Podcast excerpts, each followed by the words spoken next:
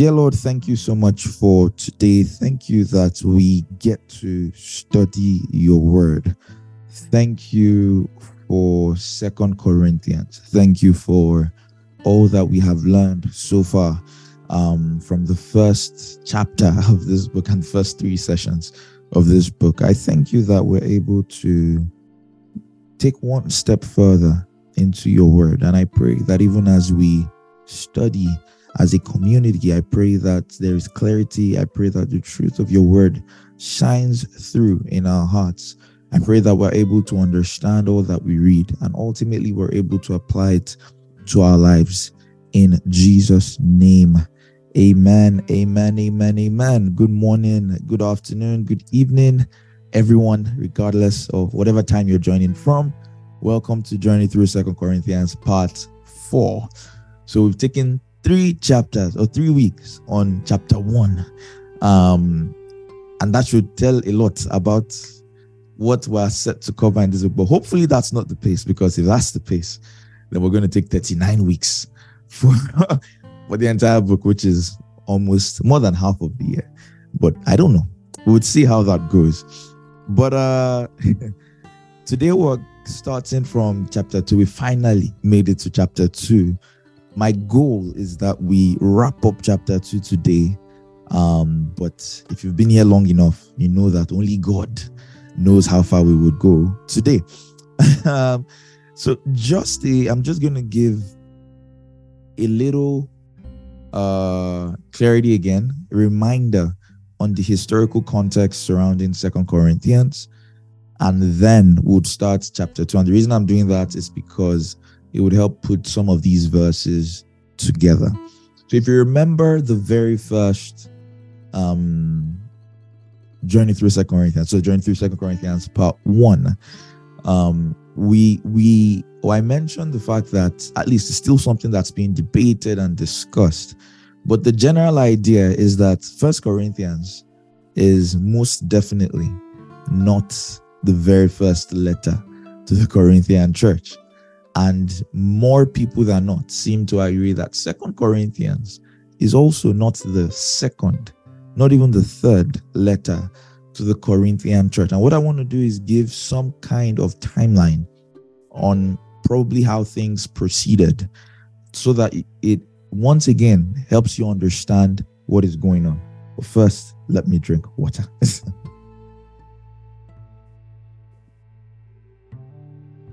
All right. So, what we said in the very first teaching was that, okay, Paul, first of all, visited the people at Corinth. You can see that in Acts 18. Acts 18, right? So, take note of that. That's when he first went to the people of Corinth. And then you might think, oh, he left and then he wrote First Corinthians. But from First Corinthians 5, verse 9, First Corinthians 5, verse 9, Paul said, I wrote to you in my epistle not to keep company with sexually immoral people. And so there's the idea that after Paul left the Corinthian church, before he wrote First Corinthians that we have as First Corinthians, there was an earlier letter that he had written to them, right? So there was a maybe zero Corinth for those that program, right? Things start at zero, not at one. um, maybe he wrote a zero Corinthians, and then this is First Corinthians that we have, which is technically Second Corinthians, and then um, there's the idea that he visited them. So before what we're reading as Second Corinthians, which is after the first two letters, there's an idea that he went to visit them in person he did say that in First Corinthians, right? Remember First Corinthians 11. He says, More things I would set in order when I come, right? And so he did come. We see it in Second Corinthians 2, verse 1. It says, I was determined, I determined this within myself, that I would not come again to you in sorrow. Of course, that can't be his first visit. It wasn't in sorrow, meaning there was a visit in between that he came to in sorrow. Not only that, I believe Second Corinthians 13, um, verse 2, that I have told you before and foretell as if I was present the second time, and now being absent, I write to those who have sinned before, to all the rest, that if I come again, I will not spare. If I come yet again, I will not spare. And so there's that idea that, okay, Paul has come to, he was able to visit Corinth, and it wasn't the most pleasant visit. It seems as though that visit was marked with a lot of rebuke, a lot of restructuring, a lot of order to the church. And from what we read last week, right, that's what he was saying that I didn't come yet again because I didn't want it to be for sorrow. So I'm writing this letter as a as a means to go ahead of me, calm everybody down, and then I will come again. So now, where people are then torn, or where theologians debate or flip from one side to the other, is that somewhere between First Corinthians and Second Corinthians, we know that there was a visit, but it seems as though there was also a letter, which in quote would be Third Corinthians, right? We see some of that in Second Corinthians 7 from verse 6 to 8. Second Corinthians 7 from verse 6 to 8. It says, um, Nevertheless, God who comforts the downcast comforted us with the coming of Titus, and not just by his coming, but also by the consolation with which he comforted me and you when he told us of your earnest desire, your mourning, your zeal for me, so that I rejoiced even more. For even if I made you sorry with my letter, I do not regret it. Though I did regret it, for I perceive that the same epistle made you sorry, though for a while. Now, some will argue it's the same thing in Second Corinthians 2 that it says uh, in verse 4 For out of much affliction and anguish of heart, I wrote to you with many tears, not that you should be grieved, but that you should know the love I have so abundantly for you. And so many people would argue that that state of mind of grief and sorrow and pain doesn't fit the tone of First Corinthians. Right? We've gone through First Corinthians, we we're there for a while. It was more instructive, it was more corrective. Nothing in the letter necessarily seemed even half as jarring as Galatians. So, Galatians, the letter to the Galatians would have been a painful letter. Oh, foolish Galatians, I feel like I'm starting all over again. Who has bewitched you? Right? Didn't you? All of you can see the emotion and the pain as he writes to the Galatian church. Corinthians doesn't necessarily feel that way. Of course, sometimes he's disappointed in them, for instance, in the Lord's Supper or with their tolerance of the guy that's sleeping with his father's wife, right? And he scolds them, but it doesn't seem to be a painful letter written in anguish written in affliction, as he describes in chapter 2 and chapter 7. And so, for that reason, more people than not will argue that there was there was um both a painful visit and a painful letter. We're not sure which came first, right? And so that would be the third letter to the Corinthian church before he then writes the what we have as Second Corinthians, which technically is probably Fourth Corinthians, um, on his way to visit them. And we can read in Acts 20, he did come like he said he would to visit them, to gather money for the church in Jerusalem, and to head out. Right?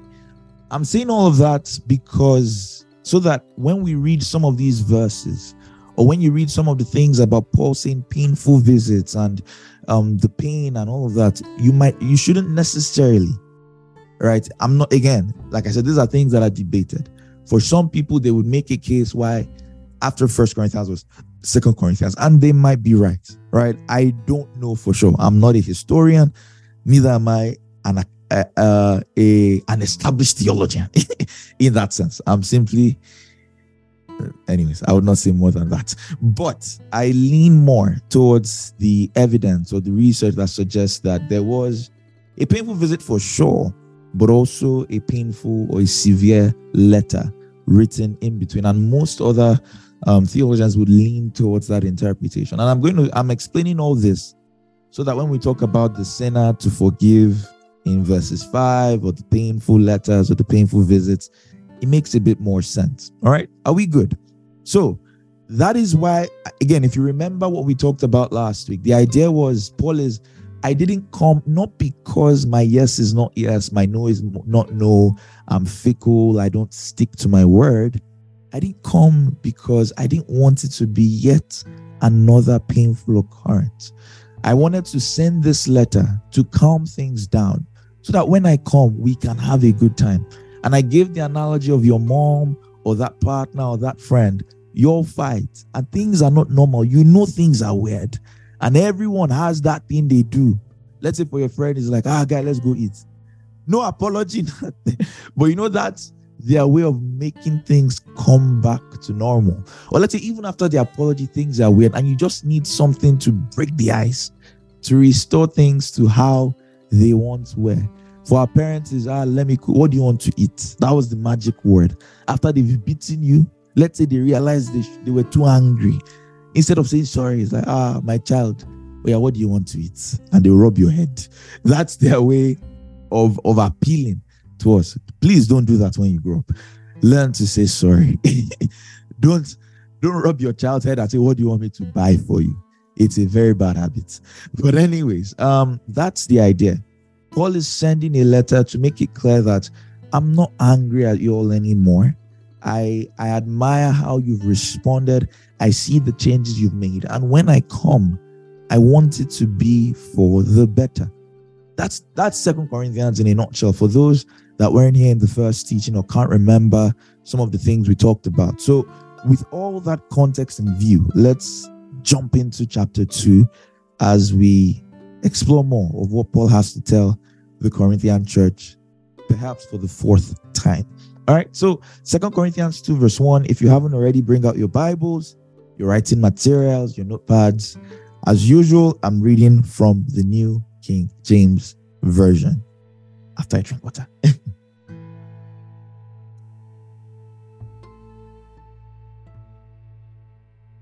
All right, verse 1. It says, But I determined this within myself, that I would not come again to you in sorrow. We've talked about that. For if I make you sorrowful, then who is he who makes me glad but the one who is made sorrowful by me? Again, it's what I said. Everyone can understand this. If you are sad, who would make me happy? I want to have a good time with you right? Even though, yes, you did something wrong, I rebuked you, I corrected you. But if you are still sad, I won't be able to have a good time with you guys. And it, it, this this points out something very important. I'm going to highlight it later in this chapter, but it talks about the atmosphere of Christian community, or even the atmosphere of a Christian in general right? Yes, there is rebuke. Yes, there is correction. Yes, there is discipline. Yes, there are moments of tears. There are moments where God reviews how much you've been slacking off, and it's like, oh, wow, God, I'm sorry. But by and large, we're not called to stay there. Christianity ought to be a place of joy, right? Paul say that I'm writing for your progress, that I might continue with you for your progress and joy in the faith. Yes, you've messed up. You've realized you've picked yourself up. Let's go back to our joyful work with the Lord. And it says something about that state of condemnation. For some of you, you probably did something, you said something, you're so, and it just felt like right after that moment, you've just been condemned. Every time is a moment is a moment of sadness. So you would call it sober reflection, and you're just sad. It feels as though God is taking his time as it's like that friend that you've offended and it takes like two three months for things to get back to normal i want to let you know that that's not god that's not god that's not god that idea of of uh, i don't know if god is angry he's still angry at me. Who do you think god is? Is not your petty um, your petty partner or your petty friend that would say ah but you did this and then it's taking a while. No no no. The moment God sees genuine repentance, He restores and He expects the relationship to continue that way. And so I remember I'm saying this because even for some of us, we enjoy we enjoy that feeling of rebuke and sadness and weeping. And there's a place for that, like I've said. We're going to see that as well when we get to Second Corinthians 4 5. There's a place for that. I think God is not processing it. But I remember then, um, when I was much younger and I just started to teach um, the Bible, I usually enjoyed when people cried at my teaching. I was that guy that if I teach you about the gospel, and I, I don't blame, but it was a product of influence, the people I was listening to at that time. And I would challenge, I'm like, how can you live for God and be doing this? Don't you know God? And you would just be crying. It's like, oh my God. you could never do anything right. Um, in a, and there was a good sense because then in school, hardly anywhere was the true gospel being taught. And so there was a context in which we, at least for those of us that were teaching at that time, there was a sense of duty to call out the prosperity gospel for what it was, to call out convenient Christianity for what it was. And that definitely played into the tone of our teachings. But it was something I enjoyed. Like, I enjoyed seeing people, and maybe I have to reflect on it. Was it bad? Was it wrong motive? I don't know. But I really enjoyed when people were deeply moved emotionally by my sermons. And so I preferred that to joy. I'll be honest with you. I did. And for some for some preachers, it's something that they've become addicted to. It's like, ah, if you want me to, to shake up your congregation, just call me. My point is simple. There is a place for correction. There is a place where God calls you out. I remember, I think it was was it last year, December? So I was at a prayer meeting and God scolded me. Like I wrote it down. I said, Wow, Daniel, you are not doing well. And it it was not that friendly. Ah, God is my father. Yay, glory. Um, time that you have with God. And it, it was it was a time of sober reflection, a time of rebuke. And it was necessary. But it, it's that's not that's not what is going to characterize every moment of your Christian walk. God is telling you what you are doing wrong. I don't think it's God you're praying to. I think you've allowed your conscience get so magnified that it's constantly beating you down whenever you stand before God. And so even Paul is saying this that I've come to you in sorrow. Of course, I needed to. I'm not happy it happened, but it was necessary.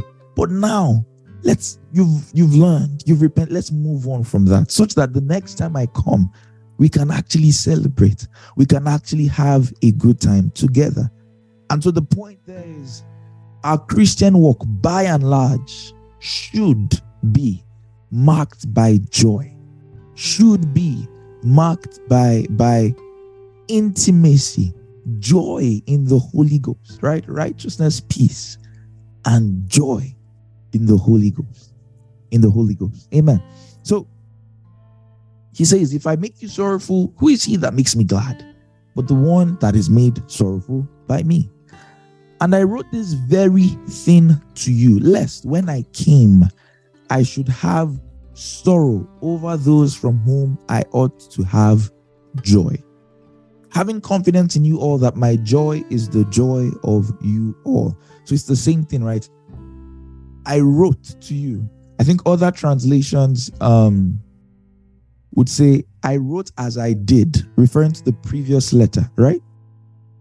That when you, so that when I come, you will not be dis- distressed by those that ought to make me rejoice. That if I'm happy, oh, yes, that's the NIV. Thank you, Delight. If I'm happy, you all are happy. The NLT says the same. It says, This is why I wrote to you as I did. It's a Sir's, Sir's prayer. So that when I do come, I won't be grieved by the very ones who ought to give me the greatest joy. So we've dealt with it. You've repented, you've you've you've learned, you've corrected yourself. Let's move on. Let's move on. Let's not stay in that say, oh no, let's just wait here a little longer. Mm-mm. We are not waiting here a little longer. Let's move on. right? Learn to move on. Dear believer, you've messed up. You've realized you've messed up. God has forgiven you. Learn to move on. God is not counting your sins against you. please don't count it against yourself. And we're going to talk about how this applies to other people because some of us were evil.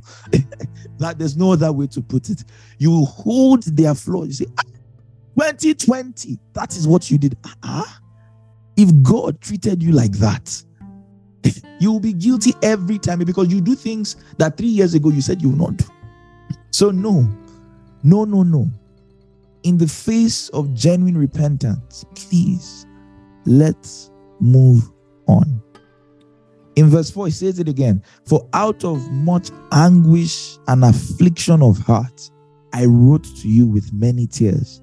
Not that you should be grieved, but that you should know the love which I have so abundantly for you. And it's still the same mindset. So, a lot of today's topic or teaching or chapter will be talked about, will be spent talking about how we handle correction how we give correction, how we receive, how we relate with correction, right? And that's the idea that I wrote this out of love. When God corrects, the goal is not to cause us to grieve indefinitely. The goal is out of love. What you just did is not good for you. I love you. Therefore, I'm letting you know that it's wrong. And so there's the other extreme right? We've talked about one extreme where you're just dwelling in sorrow, dwelling in all the things you've you've done wrong. Every moment with God is a time begging for mercy. And God is like, What are you doing? What, what are you doing? Are you somehow now more conscious of sin than I am? That can't be God. But then there's the other extreme where nothing you do really matters as far as your devotion is concerned. You lied, you slept, you overslept, you haven't prayed in three days, but you just come straight into the presence of God in quote because everything is new every morning. right? I say, God, I come before you anew. and nothing you do, nothing in your conduct actually causes you to reflect. The Spirit of God in you does not hold you accountable for anything you do because why? God loves you. That is also a huge extreme. On one extreme, you've allowed the devil to, to, to magnify your consciousness of sin more than God does. But on the other extreme, you've allowed the devil so deaden your conscience that you don't react as you should. You mess up, you say, ah, after all, I'm only human. That's why there's grace. That's a slippery slope. Paul said it that should we continue in sin so that God's grace will be seen more and more that the more I mess up the God, the more opportunities God gets to forgive me. With God, it might seem like, eh, it's fine. If you did that with any other, that's a toxic relationship. That's like saying, oh, my friend, oh, is a generous guy. So do I keep asking for money and money and money just because I know he's generous? You're abusive. You're taking advantage of the person. Oh, my partner, she's a very forgiving, understanding. That's the word. We like understanding people. And so you keep taking advantage, taking advantage, taking advantage. You don't love that person. You are actually an abuser. You are a thief. and so let's don't don't fall into that saying, yes, God is rich in mercy. His mercy never ends, abundant as far as the earth is from the sky, the east is from the west. We know all that good stuff. We love to sing that good stuff. But never get to a point where the Spirit of God does not hold you accountable. Oh, you said you were going to pray. You didn't pray you just sleep and wake up like like nothing has happened it should bother you. Ah, i didn't keep to my word. I was i was supposed to pray last night. And so it is learning to find that balance in which the spirit of god holds us accountable for our actions. But we are never grieving more than we ought to. We are not holding ourselves to sins and to actions that the spirit of god has already long forgiven us for. Because if you are staying there, it may feel nice to beat yourself down. Say, Daniel, you should not have done. You should not have done. And you're just sad. You're, it might feel very spiritual. It might feel very sacred. But God has moved on. you're actually staying in this. You've not moved, you've not made progress. Because after a realization of wrong is repentance. And after that, and we're going to talk about that, just a change of mind. Of course, if you knew what you did was wrong, then perhaps it's not repentance is not even the word. It's an acknowledging that what you did was wrong. Then you take steps not to repeat it by the Spirit of God, and you move on, and you move on, and you move on. Yes, there's a time for rebuke, a time for correction, but our faith ultimately is marked by joy. So stand up and let's keep moving. All right? Let's keep moving. Verse 5. Verse 5. Well, you see, we might actually finish chapter 2 today. Glory to God. it says, If anyone has caused grief, he has not grieved me, but all of you to some extent, not to be too severe. That punishment which was inflicted, verse 6, by the majority is sufficient for such a man, so that on the contrary, you ought rather to forgive and comfort him, lest perhaps such a one be swallowed up with too much sorrow. So it's the same idea. First of all, between Paul and the Corinthian church, it's the same idea of forgiveness and rebuke and moving on. Now, with the Corinthian church and a certain member of the church that was rebuked by the church, it's the same idea yet again. And so, the same way people have discussions that there was perhaps a letter in between first and second corinthians. There was a visit in between first and second corinthians. It's the same way people argue or people discuss because some people think arguments are always bad. People discuss or debate who this person is referring to. Now most people that believe that first corinthians comes right before this will believe that the guy referred to here is the same guy in chapter 5 of First Corinthians. Do you remember that brother? Our our famous guy. That that guy, exactly. That guy that was was proud to sleep with his father's wife. He didn't even care. he did not even he's like, I don't really care what you guys think. I find this woman attractive. I will sleep with. And he was, he wasn't even hidden. Right. And so Paul spent time talking about how can you as a church let this is even unbelievers don't do what this guy is doing right? And then we we talked a lot then. If you if you want to remember you could go back to our teaching in first corinthians chapter 5 um the idea of excommunication and i'm going to talk a bit about that now but excommunication and how the church should respond to conscious continuous sin. Because more than anything, that is the biggest indicator that you perhaps might not be saved. How can you, a believer, how can you, a believer, continue in conscious? You know what you're doing is wrong. You're not sad about it's not an addiction, it's not something you're struggling to stop. It's something you enjoy continually. Are you really saved? And so Paul is like, not only, I mean, he says this guy he has issues clearly, but as a church, you are accommodating such a behavior and he condemns them for that. And so, a lot of people that believe, a lot of people will believe that this is the same guy that Paul is referring to because the idea seems to fit, right? He grieved the whole church. Don't cause him too much sorrow. Receive him. And then there's another camp, right? That lean more towards we don't know who this guy is. And it, it perhaps might not even be the guy in First Corinthians. I'm going to get to my conclusion on with either stance because, as always, my conclusion is it doesn't really matter much who he is because the context and the application doesn't necessarily change. The interpretation may have been lost over the thousands of years this letter was written, but the application is very much the same, whichever guy it is. And so, for most people that believe that there was a letter written and a visit between first and second corinthians. The idea if you read first corinthians and as we go on to read second corinthians of course people had risen up in the church that were disputing paul's authority. Like ah, who is this paul guy? That he just he writes he can talk big but he never really does anything. All bark and no teeth. We have those who say if i fight you if i fight you if I fight they will never never in their lives join the fight because they know they will beat them up but they can talk. I'm sure we had those people in secondary school. They can talk, they can insult, but once it's once things get physical, they will run away. They just know how to avoid. And so people like that is Paul. He just knows how to to scold over letters. He can write big. When he comes, he's timid, he's small, he doesn't even have great eloquence. Who really is this Paul of a person?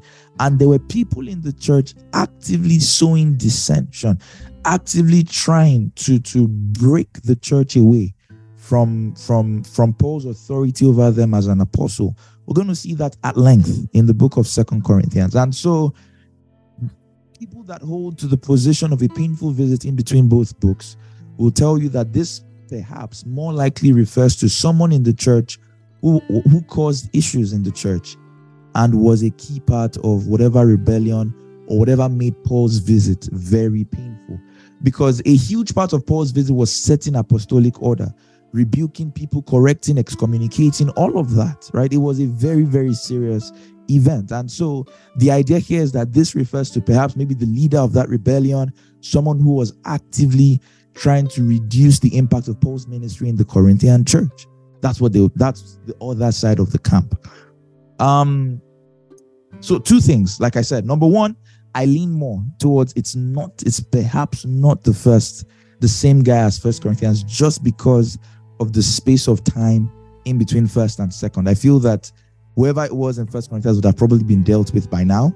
Um, especially after reading First Corinthians, and then there was still a visit and there was still a letter before this letter. So maybe this guy is a fresh incident that happened when he visited them in person. Again, the reason it doesn't matter to me is because I we don't know for sure because we don't have enough information, but also because it doesn't matter. Why do I say it doesn't matter who he is?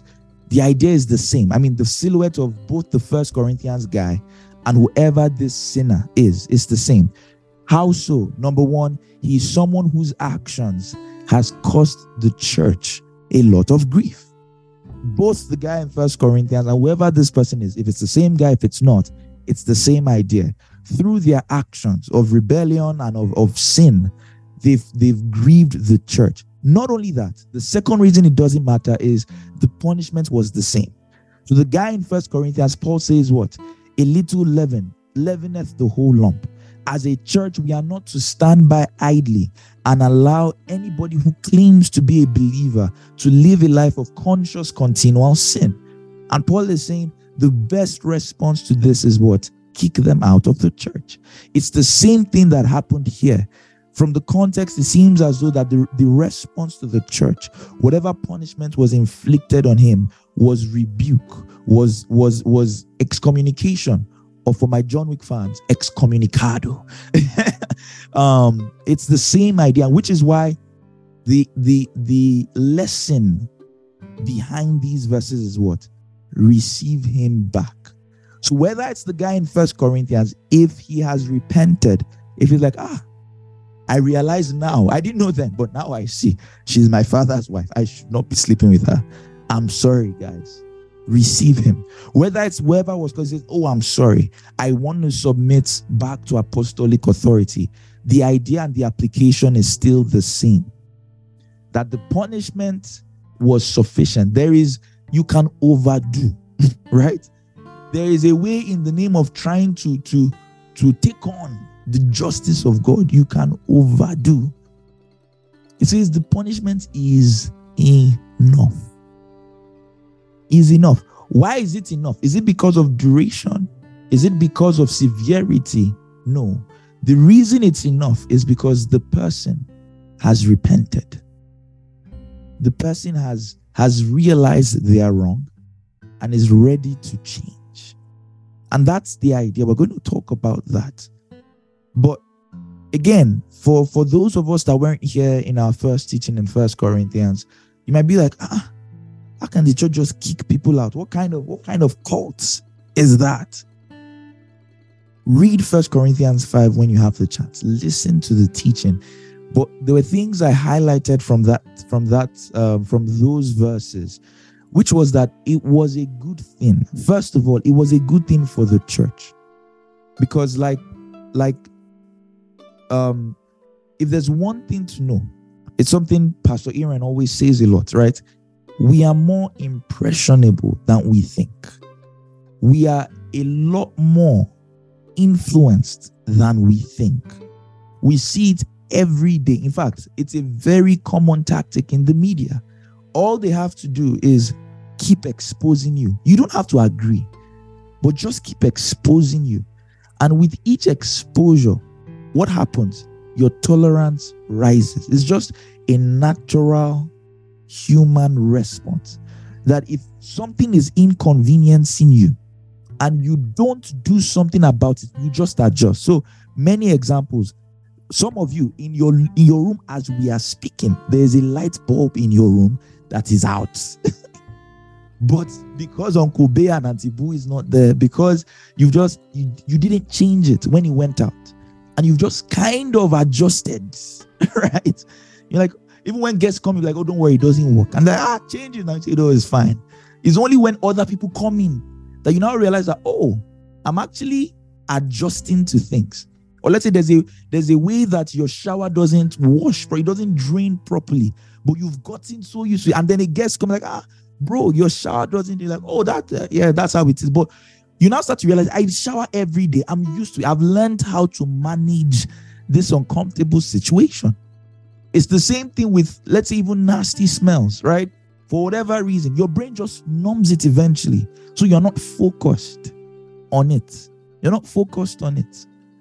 And it's the same thing we see at smoke detector battery. You you even start to make music with it. Bim, bim. You're like, ah. and so you're like, why are you, why is your battery beeping? Like, oh, it, it didn't even occur to you anymore. You've just gotten used to it. You've just gotten used to it. Your car has a certain way you have to turn. You say, you say, no, let me start it for you. Let me start it for you. you have to turn it, then hold it for three seconds, then turn it again. Like that's that's that's that's how my car starts. You've got my TV remote. Exactly. You say, oh no, this ah, no, don't worry, that button does not work. Try do it this other way. And like just change it. But you've got human beings, if if inconvenience is not addressed, tolerance builds up. It's a, it's a principle of life. It's a principle of life. You just numb yourself to it so that you're not constantly being bothered. We see the same thing in the media. Oh, part one of a movie, they just suggest you didn't, you didn't, but you just eh, whatever. Part two, you see something. Part three, they are doing something, and with each part, it's only getting worse. But you're you're you're just building tolerance, and you might never. And that's the that's what makes it sad is that you probably never agree that it's ideal. So of course you would you would always agree that your light bulb needs to be changed or your TV remote needs to be fixed, but you would never do anything about it. You would be fine with it being there. And so what would start to happen is you just become numb. You're like, oh, that's how the movies are. Mm, that's just how it is. That's just how it is. And so when you see it in real life, this the, the same reaction you should have had if you never got exposed in the first place. The same reaction God will expect you to have, which is to confront evil of any kind. It doesn't bother you. A very classic example. Let me even just it's it's how common cohabiting is in pretty much every American movie. The moment I like you, you like me, I'm moving in. Like it's wise, it saves money, it saves both of us time. You can then, it then sets the platform for you. Say, oh, you never really know a person until you live with them. Where did you learn that from? Where did you learn that from? And so think about it. I remember then um when I think was it DC was saying, oh, Superman is now has a male love interest. And people were like, how dare they? how dare they? the world is getting worse. But Superman, before his male love interest, was sleeping with a child with a person he wasn't married to, Lois Lane. Nobody, it did occur to anybody to revolt. How dare Superman have premarital sex? think about it. it. If if and it's something to still think about. If it doesn't move you the same way, it's not because one is worse than the other per se. It's more because you've built up tolerance for one and you are just starting to build up tolerance for the other. Because I can guarantee you, in the next 10, 20 years, if this goes unaddressed, it's the same level. You're like, oh, okay, that's fine. Oh, okay, whatever. That's we know. The same way saying heroes don't get married to be oh heroes are pro same-sex marriages. It really doesn't matter. That's how it is. Right? That's the point. That's the point. That whatever is a thing of inconvenience, if you don't confront it or stop the stimuli, you're going to adapt to it. And Paul knew that all too well. If we did not address this guy sleeping with his father's wife, if we pretend like everything is normal, the church's sensitivity to sin will drop drastically. Because all of a sudden he's coming for a holy uh, uh, love feast, he's coming for the Lord's Supper, he's coming for our meetings, and we we're all smiling knowing fully well what he's doing is wrong. What is happening? We are starting to tolerate sin. And Paul is like the church of God cannot be a place where sin is tolerated. Therefore, excommunication was the best thing the church could do for itself. But not only that, excommunication is the best thing the church could do for the person. Because if a method that drastic is not taken, the person will never really realize that what they are doing is wrong. And so it was even protect it was to protect the church, but was also to protect the salvation of the sinner. Because all of a sudden it becomes a test, a litmus test. Do you really love the Lord or not? Oh yeah, we've we've kicked you out of the church for something wrong you are doing. Do you love God? Do you love Jesus enough to realize that what you were doing was wrong? Correct yourself and then we would welcome you back and say, Oh, yes, we've gained a brother back. But if we kick you out and you still don't repent, you still don't realize what you're doing is wrong, then it only goes to show that you are not part of us. You're not saved. And so it was the perfect response, actually, to conscious, continual sin is that it keeps the church, it safeguards the church. But not only that, it it verifies or it keeps people accountable to the call of salvation that they have made. But then, what Paul wants you to know is that it shouldn't be permanent. It shouldn't be permanent. Whatever punishment you are inflicting on sin, however you want to, because there are things way less than excommunication. Today, in modern churches, we have things like suspensions, we have things like what else? I don't know, we all come from different churches. What other forms of church punishment, in quotes, are you aware of? We have, yeah, suspension is the one I know of as a, as a, if you're a worker in the church and you mess up or stuff like that. But the idea is, it sh- there is a level it gets to that it is enough. Otoge, right? And what is that level? Say use bookie. They use broom. That's suspension, and yeah, um, not serving for some time. You get yourself, and even that is not. Is that get yourself back, get your devotional life back, build yourself up, and then you can serve people again. But Bookie, which who is using broom to be to be too interested? Jesus, turn the tables of the of the time. We will flog you in this church. That's scary. That's very scary. Anyways, um, it says it is sufficient. It is sufficient, right? The moment a person realizes what they've done is wrong, they are sorry for their actions. It says, it is sufficient. It says, so that on the contrary, verse 7, you ought rather to forgive and comfort him, lest perhaps such a one be swallowed up with too much sorrow. If the person is repentant, you've won back a brother if the person is repentant and you are still holding him accountable, that's first of all, that's not God. But second of all, you risk him falling so much into despair that he doesn't even believe he can be saved again. The church is that powerful, believers are that powerful. Be careful when next you condemn people. Be careful when next you're calling out people's flaws. He says it's possible for him to be swallowed up, swallowed up in sorrow he's just dej- he just feels that God can never use me. Let's say he, he had a call of God on his life, and God forbid he fell into sexual sin. And then the way the church will respond, kick him out. Ne- you can never be a pastor in this church again. Ah. And so even that person is like, if the church has treated me like this, can God ever make anything out of my life? It's wrong. It's wrong. Because on some level, we all mess up. That's the truth. Of course, some are worse than others. Some are more more grievous. Some are more more more lengthy than others. But we all mess up.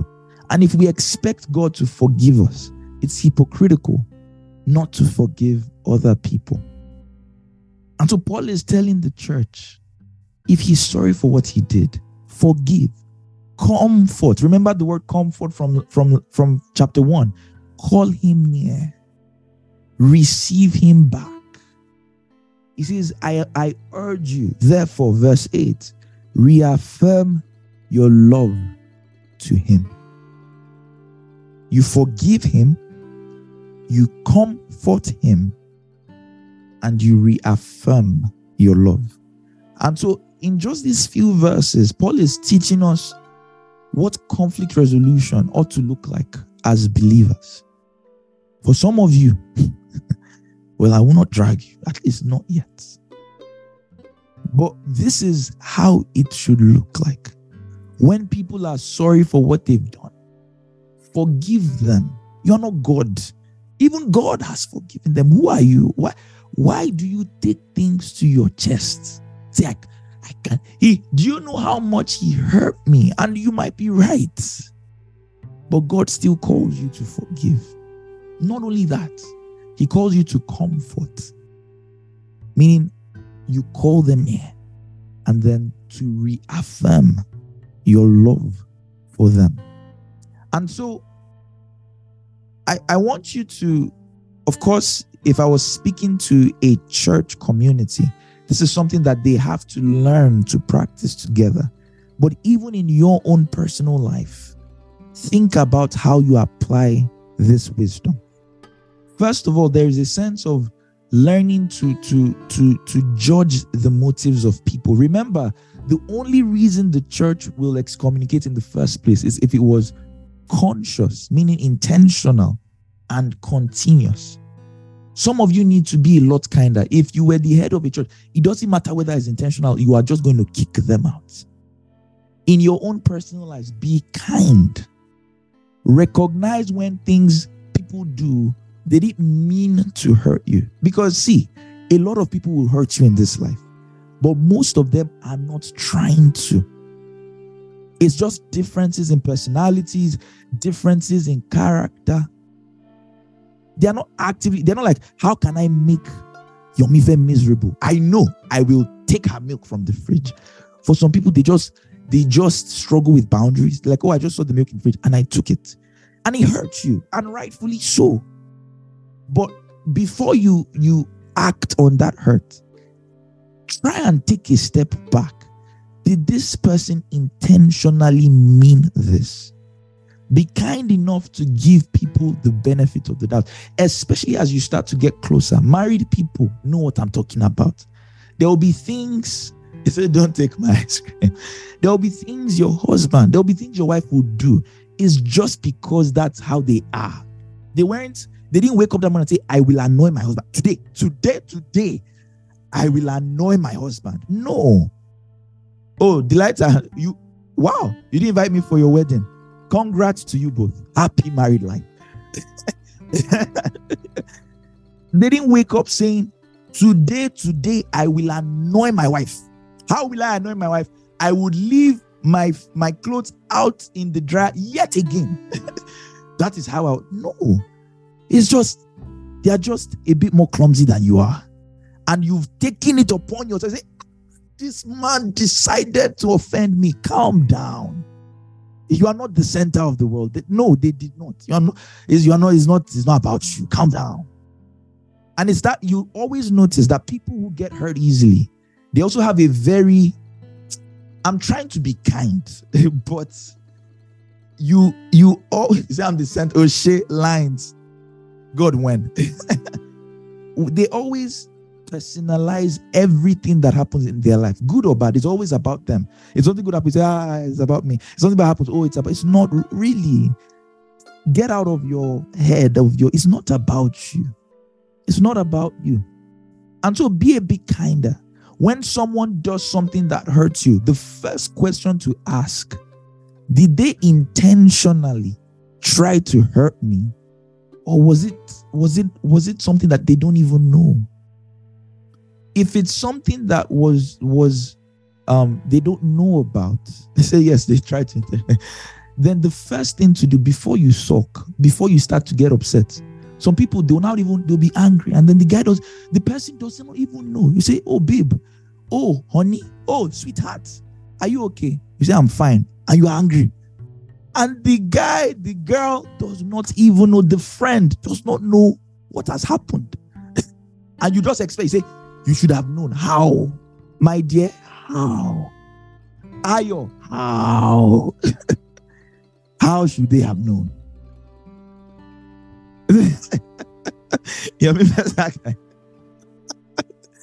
See, there is bad behavior, but my point is be able to distinguish between action and motive. Action and motive. And that brings us to the next step. If you judge that their motives were not harmful, before you just vex, before you get angry, He says that is that is how that is what should actually that is what should go through your mind like always sit down before your emotions just catapult you into vex. Just calm down. Once you've dis, um, distinguished between between action and motive, if the motive was not hurtful, then before you get angry, learn to talk. Someone say, learn to talk. Open your mouth. Open your mouth. Stop, stop assuming. Stop, stop just you just put in your face, ah, open your mouth. Tell the person, Oh, I did not like what you did. I know you probably didn't mean, mean hmm, Jesus, Lord. I know you probably didn't mean to hurt me, but you did. But you did. I didn't like it. You're working with a coworker they do something they don't even know. Maybe they were just brought up in a very competitive, every man for himself. And you're like, it's it felt like you were throwing me under the bus in this meeting. I didn't like it. Talk. Don't just go and rant to your friends. Can you imagine what my co-worker said? That's how he is. Always thinking about calm down. Uh-uh. You are too too angry. Calm down. Can you imagine what my friend did. The person doesn't even know. To them, it was a normal day. Calm down. Go to, and that's why Jesus said, when you have ought with someone, he says, go to them first. Before you bring two or three, before you just, before you rant, he says, go to them first. Let them know, oh, what you did, I didn't like it it made me feel this kind of way. And it will surprise if you just those two, if you can learn to distinguish between behavior and motive, and you can learn to talk, a lot of stressors in your life will die. They will just go. You would stop holding things to your chest. Everybody, everybody is trying to annoy you. From from the delivery man to the cab driver to the pilot to the hostess to who else? Everybody you meet is just trying to annoy. It shows that it's you that has the problem. It's you that has the problem. It's you that has the problem. He said they should understand from my face. Uh, mind readers, Professor X. He said, from the judging by your wrinkle frowns on your forehead, I can tell that this is what I did. Learn to talk it would surprise you once you they'll be like, oh wow, I didn't know that I made you feel this way. I'm sorry. Fight has ended. But no, you will say, I, I give you three days. You are like uh, Nebuchadnezzar. You will tell me my dream and you will tell me the interpretation. Uh-uh. Why? Why are you so difficult? Why are you so difficult? Right? You reach out. I didn't I, I didn't like what you did. And then like, oh, I'm sorry, I didn't know you felt that way. I would I'm like, I'll appreciate it if you try not to do this next time. So now that's one. Then if they do it next time, it now becomes easy because you've you've set down those expectations. You're like, oh, but you we talked about. So now you can now start to understand. Of course, for many people, especially people like best friends, married couples, all of that, there will be re- repetitions, and that's fine. They will not become you in a day. So be kind. But remind you, like, ah, but babe, we talked about this. like, oh, I'm sorry, I'm sorry, I'm sorry, I'm sorry. And they they they start to start to adjust. Right? Judge the motives of a person. However, if the motive was clearly harmful, don't say, hey, this is where I come in. Don't be too quick to judge. don't be too quick. Sometimes, even if the motive was clearly harmful, you still need to bring it up. Like, ah, what are you trying to do? What are you trying to do? Right? And so, if the person was intentionally trying to hurt you, that then is slightly different, not slightly, that's a very different situation. That's a very, di- yes, you share, but then, like we said, you might need to step back a bit, not put yourself in that position where they can, yet again, intentionally hurt you. But my point is simple learn to discern the motives of people. In the church, it was it's it wasn't people that were struggling with sex that were kicked out of the church. It wasn't people that were struggling with sin. It was the guy that said, This is my father's wife. I don't care what anybody has to say. I'm going to sleep with. That was the person that got this the, the most severe of punishments. Of punishments. And so when it's intentional, confront, but still be forgiven. When it's not intentional, discuss, share your point of view. Share your point of view. Share your point of view. And in both scenarios, if the person ever comes to a place of genuine repentance, learn to receive them. Don't be that person. Fool me once, shame on you. Fool me twice, shame on me. There is a sense in which there's wisdom. Of course, if, if my friend stole money from me, I'm going to be very cautious in future financial dealings. But you can forgive people without holding sin over them without holding sin over them. Don't be that person like, once you disrespect me, never again. That's not God. I hope you realize it might be you, but it's not God. Imagine if God told you, if you eh, once once you disrespect, never again. We are, we are gone. We are all gone. We're all gone. It's something we should always, if just learn to ask yourself that question. If God treated me the way I treat people, where will I be? Is that's the easiest way to know what you are doing wrong. If God treats me the way I treat people, where will I be? Where will I be? Where will I be? Your friend offended you. It caused a fight. The person is sorry, they've apologized. They, boom, that's you say, we can never be friends again. Hapa. Hapa. You can do better. It's not God, it's not the church, and it should not be you. It should not be you. Learn to forgive. Learn to give people the benefit of the doubt. When people are genuinely sorry, learn to forgive them. In fact, many times before they are sorry, forgive them. Forgive in this context talks about the restoration of the relationship, but you forgive them. You forgive them. You forgive them. And once they come to you, I'm sorry, should not have done this. I hurt you. I'm so sorry. Find a place in your heart. It's not easy. It's a lot. That's the thing with teaching and preaching. It's easy to say what you should do. I acknowledge it's hard. Some people have been hurt in in in horrible ways.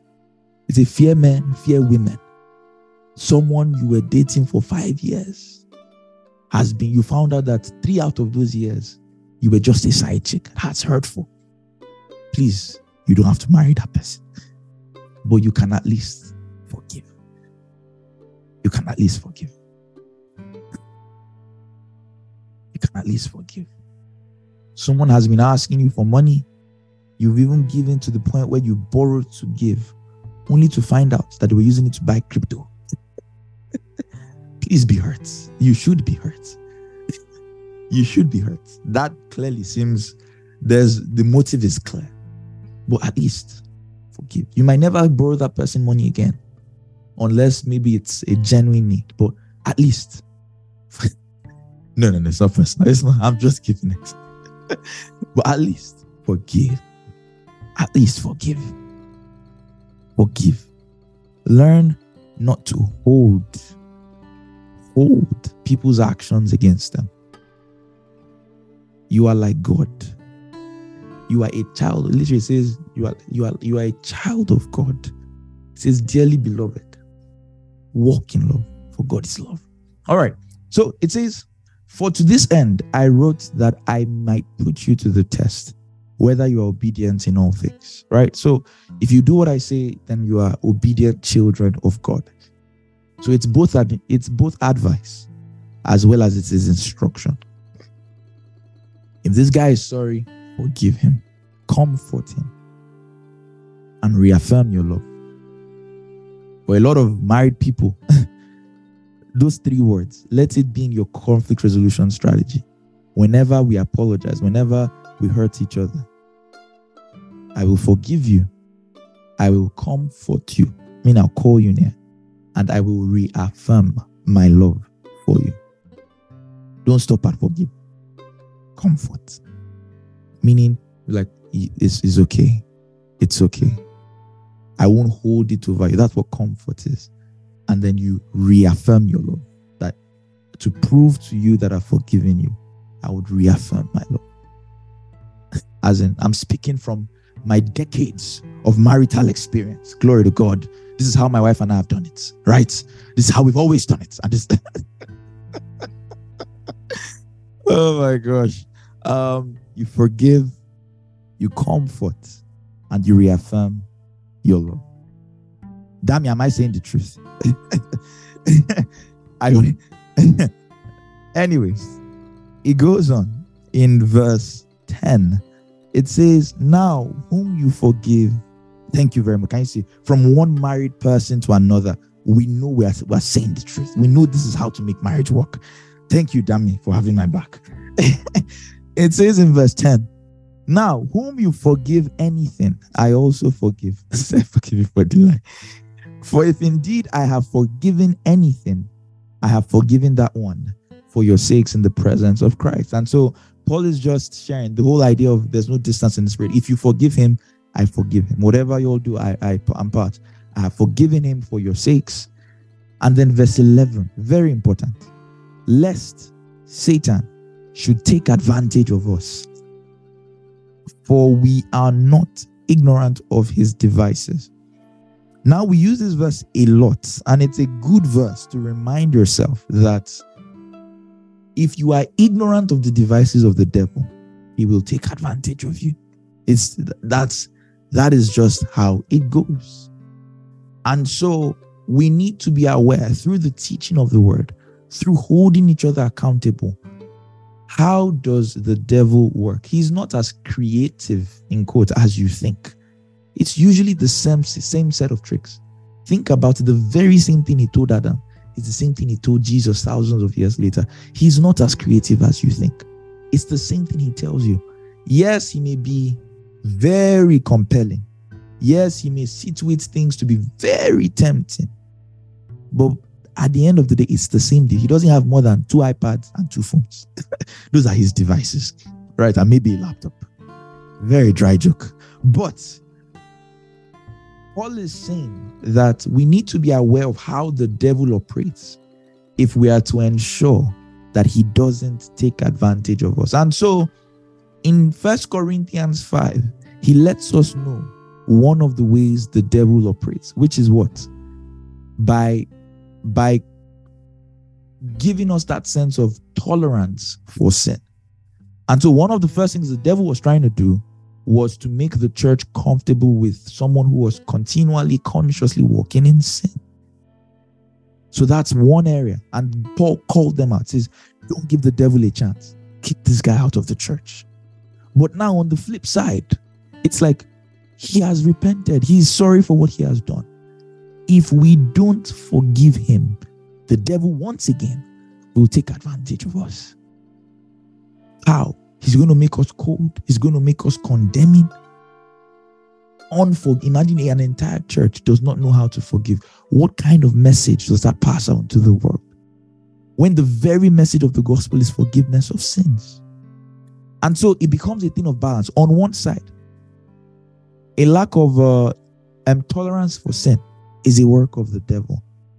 But then, forgiveness, um, being unwilling to forgive in the face of repentance, is also a strategy of the devil. And we can see that in our own personal lives. The moment you find out that you're becoming complacent, you're not praying every day.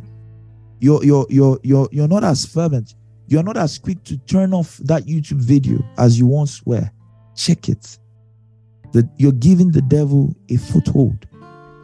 But on the other hand, if you are given to condemnation, you mess up once, you are done, you are you are you are you are broken for the whole week. You can't pray, you can't study, you can't enjoy the fellowship of the saints. It's as it's also just as bad. It's also another work of the devil. Think about it. On either end, you're giving the devil a foothold. Complacency or excessive condemnation. And so, as a church, as a community in your life, let that be your watchword. The devil will not take advantage of me, for I am not ignorant of his devices. As a church, tolerance for sin, failure to hold each other accountable, failure to forgive, you are starting to give the devil a foothold in your community, in your life. Malice, grudges, complacency, unforgiveness. You're giving the devil a chance. And so be alert. If you are to forgive someone, forgive them for their sakes as well as yours. Don't be complacent with sin in the life of others or in your own life as well. It says, lest Satan will take advantage of us, for we are not ignorant of its devices. All right. Verse 12, let's start to wrap up this chapter. It says, Furthermore, when I came, so he's he's going back to remember where we ended last week. He's talking about his change of plans. I was supposed to come and then go to Macedonia and then come back to you and then go to Judea. However, I didn't come so that it will not be an awkward visitation. Then he goes on and says, Furthermore, when I came to Troas to preach Christ's gospel and a door was opened to me by the Lord, I had no rest in my spirit because I did not find Titus my brother. But taking my leave of them, I departed for Macedonia. Now, you might read past this and not know what Paul is saying, but in these two verses, a very, very beautiful principle of faith is here. What do I mean? So, historical context again. The idea was that Titus was the one that took the letter, and we're going to see that in the next couple chapters, right? Because Titus brought good news back to Paul. But Titus was the one that took the letter, the painful letter, to the uh, Corinthian church after the visit or before the visit. We don't know. Most likely after, actually. Um, and Paul had not heard back from Titus. So think about that. Paul had a very painful encounter with the Corinthian church. He writes another letter. He sends Titus to deliver it. He hasn't heard back from Titus. And so, in Paul's mind, he doesn't know the state of their relationship. He doesn't know how things are between him and the Corinthian church. You're like, eh, what's the big deal? Look at verse 12. So, what Paul is saying is, he got to a city, Troas, and there was a door. There was a door of opportunity to preach, meaning he got there and he's like, wow, these people's hearts are ready. The resources are there. Everything is set for ministry. Hmm. But just because of the strained relationship between me and the Corinthians, I didn't stay in Troas. I left that window of opportunity. Think about that. And I went to Macedonia to go and meet with Titus. It was more important that I knew the state of our relationship than for me to stay here and keep preaching the gospel. That's huge. That's huge. That's very huge. So it's it's that I and you can start to see Paul's priorities. Some of you you are f- actively fighting to people, and you are you feel so comfortable praying. You are a scam. Oh. Is this is literally what Jesus was saying? If you you're about to give a sacrifice and you remember that someone has ought he says, leave that sacrifice, go and make up for your wrong, and then you can come back. You have issues with people you are actively fighting, and still you are you are in devotion and your heart is settled. How? How? I remember one day, very recently actually, I had a bit of a disagreement with a friend, and I woke up First of all, usually I, that's one reason I don't like drama because it bothers me a lot. For some people, they sleep it off. For me, I can't sleep. Right. And so the person was in Nigeria. So I woke up regular time to pray. I couldn't pray. I had to go and call the person. I'm like, bro, this thing you did, it made me feel this way. We had to, we're there for an hour. That was my prayer time. We settled it, and then I went to pray. And then I went to pray. Exactly. Like I emotional issues, they are very draining. I hate them so much. they are so, I don't like fights. It's so draining. So draining. So people are like, I don't, I don't see that. I like problem always. I'm not a man of peace. but look at how big a deal it was in Paul's priority that making sure his relationship with the Corinthian church was fine was more important than an opportunity to preach the gospel. Have you ever, maybe for some of this is the first time you're, you're seeing that in this book? That's huge. It shows how Paul thinks about things and ideally how believers, of course, the Corinthian church will be ashamed of themselves. Like, see, because of our pettiness, some people did not hear the gospel. Because of our pettiness, Paul could not rest. Paul had to leave a good work to come and settle, to come and to come and um, resolve issues with us. It's embarrassing. But in Paul's heart it's like, this is what it is. And the only reason you might not get this is because maybe somewhere in your mind, you've built a false idea of Christianity. You fail to realize that following God, John literally, John says it best. You can't, like, you claim to love a God you don't see, but you don't love the people that you see. He says, No.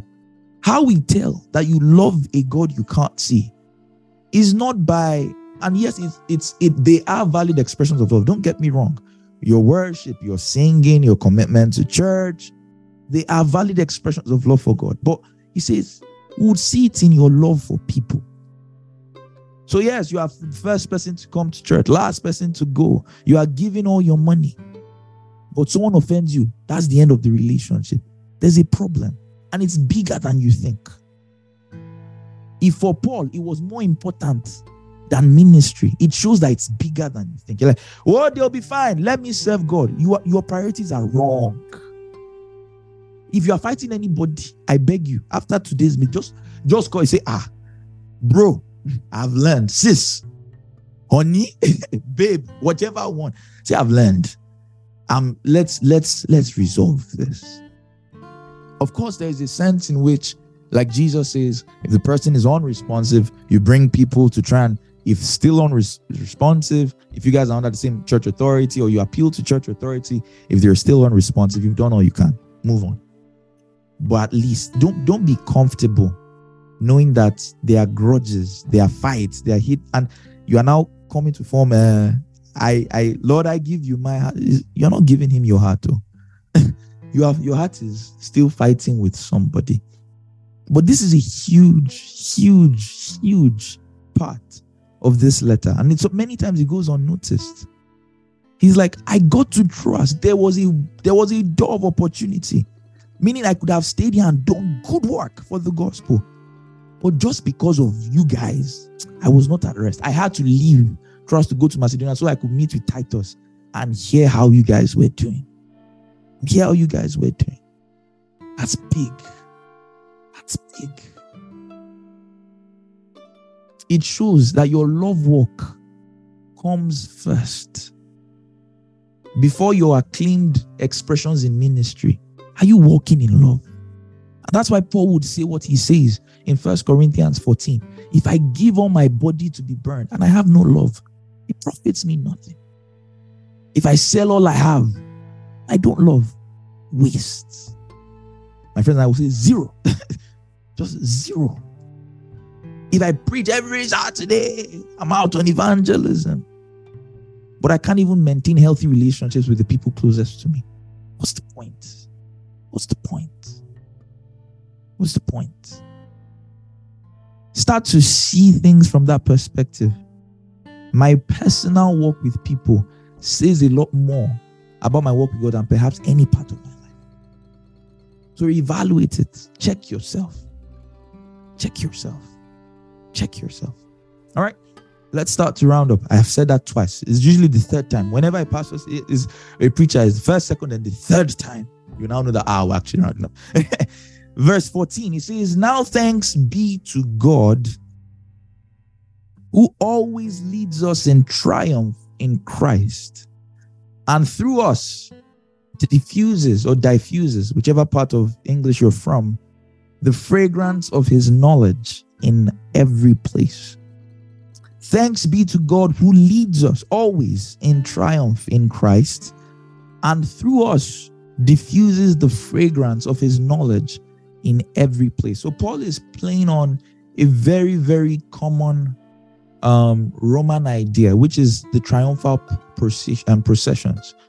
Whenever, and perhaps not restricted to the Romans, whenever a king just wins a battle or something, he walks into the city on a it's a it's a triumphant parade. And on the parade, there's him and the people that fought in the war, and then the captives of war as well. The captives of war. And so the idea, and then usually there'll be flowers and leaves and incense burning. And so the triumphal the triumphal procession is marked with incense. Now, incense on its own is sweet, just as the gospel is sweet. However, incense means when the victors are smelling incense, it means something completely different than when the captives are smelling incense. All right. So as the people are celebrating, hey, our king has won, and you are going. The victors are like, yes. The smell of incense on their on their trip back home, the smell of we are back home, our victory is solid, we are victorious. But for the captives, it's a smell of ah, we are it's time to die. They've brought us here to shame us, to kill us. And so Paul is playing on that idea that the very same incense smells different to those that are that are victors and to those that are captives. And he likens the gospel to that. He says, through us, the fragrance of the gospel, everywhere we go, the fragrance of the gospel is being is being put out. He then says, For we are to God the fragrance of Christ among those who are being saved and among those who are perishing. Right? So those who are being saved, that's those who believe the gospel. Those who are perishing, those who reject the gospel. And that's the idea that to one, we are the aroma of death leading to death. For those who reject the gospel, for those who hate the gospel, every time these Christians come, it's like, you are here to remind me of sin. You're here to condemn me. You're here to tell me about hell. It's an aroma of death. For those who are being saved, for those who believe the gospel, it's an aroma of life. Oh my God, I'm a sinner. Jesus died for me. It's good news. And so Paul is simply talking about how the same gospel to one person is disgusting, is only a reminder of sin, it's very repulsive. And to yet another, it's the best thing since sliced bread, or for some of you, since fried plantain. right? That's the idea. And he then says, Who is sufficient for these things? He's reflecting that it's such a big deal. First of all, he's saying, Everywhere we go, God is making the gospel known through us.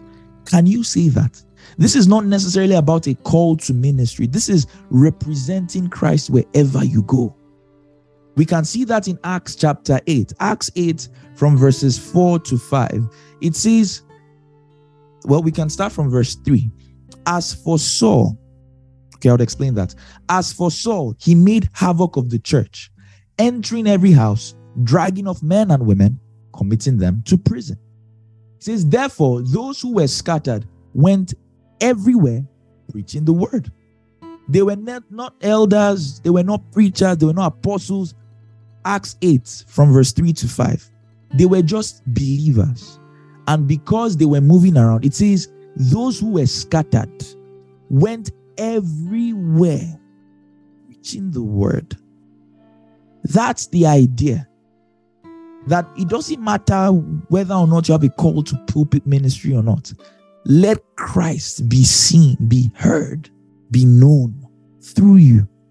That wherever you go, before you say, God, do you want me to start a work here or not? Fine. You should pray that.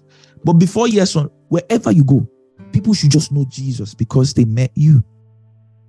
We see verse 5 says, Then Philip went down to the city of Samaria and preached Christ to them. So Philip was a deacon, he was an administrative help in the church. No spiritual in, in that sense, responsibility over the people. But just like everyone else, things were hard. He jackpot and he got there and said, Ah, these people don't know Jesus. And he just started preaching.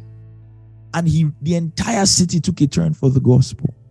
That is the same mindset we should have. It's not until God says, I'm sending mm-mm. wherever you go, in your class, in school, at work, in your city, go everywhere, like the, the, the early church, preaching the word. And so Paul is drawing on that idea in Second Corinthians 2. So you said I should re-explain it. What I was saying was, um, give me a second. Yeah. Um that when a a a procession is going forth, there is the smell of incense, right? And the smell of incense means different things to different people. For the winners, it's the smell of victory. For the losers, is the smell of death. right? And so he's he's using that analogy to explain the gospel. That wherever we go, the gospel is preached and people perceive it differently. To those who love God and love his word, it is a message of life. It's like, where have you been? Um, I've been waiting for this. To those who, like Jesus said, loved the darkness more than they loved the light, it's a message of death, leading to death. And so Paul is, is he's simply acknowledging that it is a big deal to represent Christ because the eternal destinies of people are at stake. The eternal destinies of people are at stake. So it's a very big deal. And that's why he now says, For we are not as so many peddling the word of God, meaning corrupting the message for gain, for reputation, but as of sincerity, as from God, we speak in the sight of God in Christ. This should be the testimony of every believer that I will not corrupt the message due to the promise of wealth or reputation. I will not corrupt the message because it's easier for people. I will not water down the truth just to make it a bit more accessible. Why? Because I am literally diffusing the fragrance of God. And so it matters what I say because it is literally life or death life or death. Life or death. So, this is a clear jab yet again to false teachers. Remember the distinction I made between false teachers and false teachings. For, for, for false teachers, it's not a matter of ignorance. False teachers are people who willingly distort the message of Christ for their own personal gains. Now, there might be sincere teachers of the word that still have things to learn. And so some of their teachings might need work, but they're not. This is that's not what Paul is talking about. Paul is talking about motive. And before you start saying, "Oh, I'm not a false teacher," I'm not a false teacher. This is an instruction to guard your heart. The moment you start thinking, "Ah, ah people like it if I if I talk about this," and so you talk about that more than other parts of the Bible, that's where it starts. The moment you're saying, "Ah, people will not take it well if I say this," then you omit that part of your message. That's where it starts. Pretty much the moment where the opinions of men start to have a stronger hold in your mind than the opinions of God. Check it. Check it. Check it. It says, We are not as so many, meaning Paul was the minority. More people than not distort the message of Christ for their own personal safety, reputation, or gain. And so he's he's just talking about his responsibility as a minister of the gospel. How serious of a work it is. How serious of a work it is. Oh, yeah. So that tailoring the message to fit where the people are, eh, are Odudua, has nothing to do with distorting the message. But you need to be honest. What do you mean by tailoring? Are you removing things that are true or are you the goal is to lead them to salvation, right? You can, and so if Paul is ministering to Jews, he would emphasize the scriptures. He would emphasize the Old Testament. He would emphasize their fathers. If Paul is ministering to Gentiles, he would emphasize common sense. He would emphasize general revelation. That is not what we're talking about. Neither are true. And neither are wrong, are, are false. Rather, he's not teaching anything false. He's not distorting the message. It's not motivated by people. It's motivated by God. It's kind of like the same thing we talked about last week. What is the goal? If the goal ultimately is the salvation of men, your heart is probably in the right place. But if your goal is to be liked, if your goal is to be accepted, if your goal is to be celebrated, eventually it will tell in your message. It's just a matter of time. So, no, I'm not talking about tailoring. Paul tailored his message to different crowds. We should as well. It's wisdom. Um, this is about om- intentionally omitting, refusing to emphasize, and it's a motive thing. It's because you are scared of ridicule, it's not about them. It's about you. You're scared of ridicule. You're scared of shame. You're scared you won't be liked. It's not about them. So no, that's a different thing altogether. But anyways, that's that's I think that's a good place. We actually finished chapter two. Thank God. But that's a good place to stop. And just by way of summary, um, I want you to think about. I hope some things have stuck out to you, whether it's about your own personal walk with God, finding that balance between complacency and and self condemnation but then the same thing, if you expect that from God, then you might, you should at least be humble enough to give it to others. Learning to forgive, learning to be patient enough to ask, why did they do this? Don't get so caught up in what they did. Learn to ask, why did they do this? Maybe they weren't as ill meaning as you think they were. Learning to forgive. And then finally, we talked about the idea that everywhere we go, Christ should be known through us. And because it's a matter of death and life, it's a big deal. It's a big deal. Amen. Amen. I hope you've been blessed today. I hope you've learned something or you've been reminded of something. Before we end, any questions from today's teaching?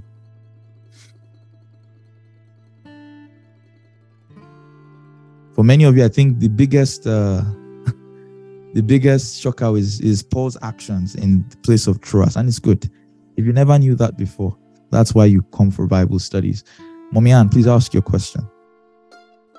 Sir, I'm I'm sort of confused um, with this Troas thing. So um, I'm trying to do the whole geography in my brain and trying to understand the timeline. So um, Paul, he so he visited Troas on his way to Macedonia, or yes, like. So how did he get to Corinth in between? Is he Corinth between Troas and? So no. So remember from last week, he said I I was meant to go to Corinth, then Macedonia, and then come back to Corinth, then Jerusalem. But I didn't go to Corinth because I didn't want it to be yet another. This is he has already visited Corinth before all of this, right? For the painful visit. This is this would have been his third time coming. So he's saying rather than going to Corinth, I went through Troas to Macedonia. And now he's writing from perhaps from Macedonia that I hope to come to you and then go to Jerusalem. Does that make sense? Okay, because as he said, I have no peace of mind. If he had no peace of mind, if mm. I hmm. just go to Corinth now.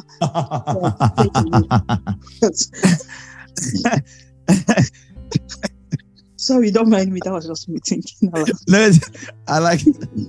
we live in a world where communication is so easy. It's like, why not just, just go, just call them? But apparently, it made more sense to find out because if he went straight to Corinth, he would have missed Titus. He wouldn't know what Titus has said, how they will respond. He wouldn't know how oh, to come. True. Right? That's yeah, true. because Titus has already gone, sent a letter. He hasn't mm-hmm. gotten any response. It's kind of like someone left you on read. You don't just keep sending out that message. At least wait to hear the person's reply, and okay. then you can send another message. Exactly. Yeah, and that was them. So communication. It's not like they can call the person to say where are you. Exactly. Yeah, exactly. So him not seeing that like, ah, is anything wrong? Is Titus ah did they did they beat Titus? What is going on? Let me go and hear from Titus first, and then I would know how to receive these people. So yeah, very good question, by the way. It's one of those examples of how our worlds are very different. So very good question. Um, Dami, please go ahead. Yeah, I think it's. Um, thank you, Sadine. I think it's still on the tro- one of one of the questions on Troas Mm. um stuff. So I looked at the like tried to look at the map, Mm. see where Troas is, Corinth is. I was just thinking like the fact that it says that the door was opened by the Lord. like shouldn't that be like um I don't know. like why why is the uh, unrest in the spirit greater such that at least preach one day, two days, then then Get you go and then you then you probably call for like a brother to come and disciple them the more or something or at least you can co- go and come back like i don't i don't know it so i Mm. think that's like one thing um like where if like the lord is asking you to do something and it, maybe you're trying to like reconcile a relationship and Mm. stuff is it like literally so like the, for instance the, the scripture where it says that if you're in the temple and you're about to give your offering sacrifices like is it very strict that leave the service like go back home yeah. go back home reconcile Yeah. the matter or you can just like do the matter i mean like god's word maybe like um enjoy service or finish service Yeah. then go back home and reconcile like your heart is there Yeah. yes that's like first question Yeah. Um then second question i think we probably addressed it before but i'm just wondering like how do you kick someone out of the church with love Mm. um like and I also like because you you got to get to a point where you reconcile them back so do you keep them at arm's length that Mm. um just hang around or i don't know you are still out Mm. of the church Yeah. and yeah so that's Very question. good questions. I'll start with the easier one, which is the second one. So, church then was very different from church now, right? For them, your church was your social, religious identity. Remember, these guys ate together. That's a big deal in the ancient world. Eating with someone is a sign of acceptance, approval, and fellowship. Um, and so these guys lived together, met every day. They did life together. They were each other's friends. They were each other's family and they fellowshipped together. And so excommunication was a very big deal because it means we are not eating with you. We're not identified. Go and find new friends. We're not going to associate with you. So, how did people get kicked out of the church?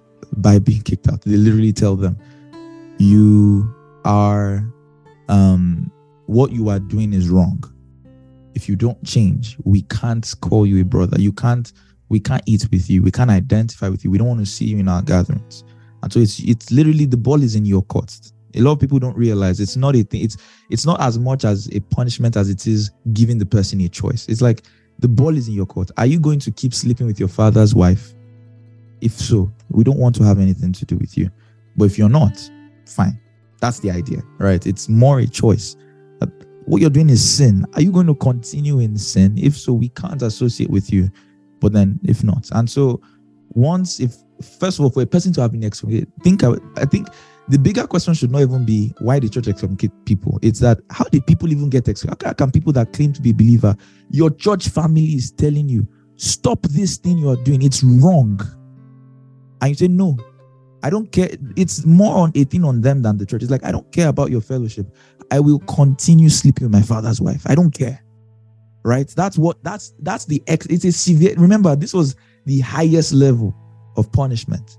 In today's world, it's the same thing. It's like someone is stealing money from the office and is proud about it. I'm like, stop stealing money from your office. I'm like, I'm not going to stop. I don't care. So it's you making the choice to to more, if anything, it's you making that choice to not do life with your church. Your church is just being firm on their standards, and you're saying, I can't, I can't be a part of this. I can't be a part of this. And so they gave you a choice. And so the way people were restored is that they themselves many times will come back to the church and say, Oh, I'm sorry, I'm I'm not doing this anymore. They'll come back to church elders, and church elders will examine. If the claims are valid, we'll take you back in. Right. It was more a, a dealing with sin as opposed to it just you did wrong, so we are punishing you. Mm-mm. Usually, excommunication at the moment of happening, the person was still acting in sin. And it's like we've begged you, we've we've preached to you, we've we've we've taught you the word. Jesus, Jesus died so that you won't do this, and you're like, I don't care. That's a scary person. You are, that's why it's like, are you even saved? Please don't don't come for our meetings. But the moment you're like, oh, ah, I went out of hand. I shouldn't have been doing this, and blah blah blah. All of that. It's like, oh, welcome back, welcome back. For the second question, so um, the idea there, like Momian also said, um, it's not as though Paul did not stay in Troas at all. He probably did spend again. Remember, this is not plane. It's not stopover. It's not layover. It's not uh, bus rides. Paul would have probably stayed in Troas for a while, like maybe a couple days. But then, how did he think about it? How would you know a door was opened for you? It's by the response. So he was already seeing good fruits, but he had to put it on hold. He had to put it on hold. Now your question is valid, and we don't know. Maybe like Mommy answers, if you probably read the book of Acts, there might be more clarity. He could have easily sent someone there. We don't know. He could have come back. I don't know if he did. He could have. More likely, could have sent someone there. What we do have is that he had started, he went there, he saw positive response, but he could not stay to develop. Remember, staying to develop for Paul is couple months. It's not weeks, right? It's months, it's years to build these people. But he's like, I can't do this now. It's more important I keep keep on going. So he probably could have sent someone. We don't know. But it's a very good question. I don't think, uh, like you said, I don't think the heart of a of an apostle, of an evangelist will just abandon people that want to be saved. Right. But it's it's more that he could not stay there he could not stay there. And so when you say a door was opened to me by the Lord, it's a very, very beautiful point because it's not. we read this and the the very thing we we think it's is that okay, so God is saying I should stay here. Those are two different things. When we say by the Lord, what does that mean? That because of God, these people were open these people were willing. The question you should be asking is it possible for a door to be opened by the Lord, but then there's still something else He's asking me to do? Personal experience often says yes. right? Um, so for instance, I, I remember reading this book by Jim and uh, I can't remember the wife's name, Elliot. Um, and I mean, finding a partner that loves the Lord, wants to do ministry with you, it's a gift from God. It's literally, Paul, Jim would say, this was a gift from the Lord. But he could not marry her because he had to first go for missionary work. And so it's not strange for you to have opportunities from God. But don't equate that to meaning God wants you to do everything now every do you get like because I got here, people's hearts are receptive, people's hearts are open. Doesn't necessarily that first of all, that is the working of God. I, I want you to understand that. But doesn't necessarily mean that that now means other things God has called me to do will suffer because of this one thing. And so putting the answer together, even when Jesus was speaking, of course, Jesus used a lot of narration that maybe doesn't have to be taken literal. He, it was more the heart behind the message. So, for instance, when he says, if someone slaps you, turn the other cheek. If someone says, carry it for one mile, go, he's being very graphic. Why? It's the message he's passing across. It's the message he's saying, don't be someone that is given to vengeance. That's the message. That's the message. It doesn't necessarily mean that if someone slaps you, you say, ah, bro, you missed a spot. no, He's using very extreme examples to show you what kind of heart you should have. And so it's the same thing he was doing there. The emphasis is priority. Don't be a hypocrite that you prioritize your service to God, right, at the expense of your service to, to people around you. That's the it's a sense of priority that I cannot claim to be in good relationship with God if I'm not in good relationship with people. And so it doesn't necessarily mean that you are in a you are in a you're in a meeting, someone is angry at you, you say, ah, I have to leave this, I have to drive to Yanopaja now, I have to drive, fly to Texas to resolve it. Not necessarily. What Jesus is saying is live with a heart that realizes that my relationship with my brother is just as important or is perhaps a bigger indicator than my acts of service to God. It's a thing of priority a thing of how you view your conduct. And so for Paul, it's the same thing. My relationship with this Corinthian church, I will not for like yes, the work at Troas is budging. There's room here. There's there's there's a work that can happen here, but I would not focus on that work at the expense of my relationship with the Corinthian church. So it's a thing of priority, right? It's not. It doesn't mean that. So as I was speaking, someone just leave this Zoom call. Say why? I need to call my father. you can wait till the end of the teaching, but it's a heart po- It's a heart posture where you start to realize that my walk, my my relationship with people is perhaps the biggest indicator of my relationship with God. Um, I hope that answers your questions. Yes, yes. All right. Thank you. You. Very good question. Dami, you will get award for uh, for question asking. But please continue. I love them. I love them all them all every time. Um. So yes, I guess we'll pause on that. If you have any other questions from today, from Bible study in general, as always, just send me a text. I will get back to you in two or three business days. One to three business days. Ask mommy Ann. IBK, you have a question. All right, go ahead. Is it from today's teaching, IBK? Okay, you'd ask after. All right, good.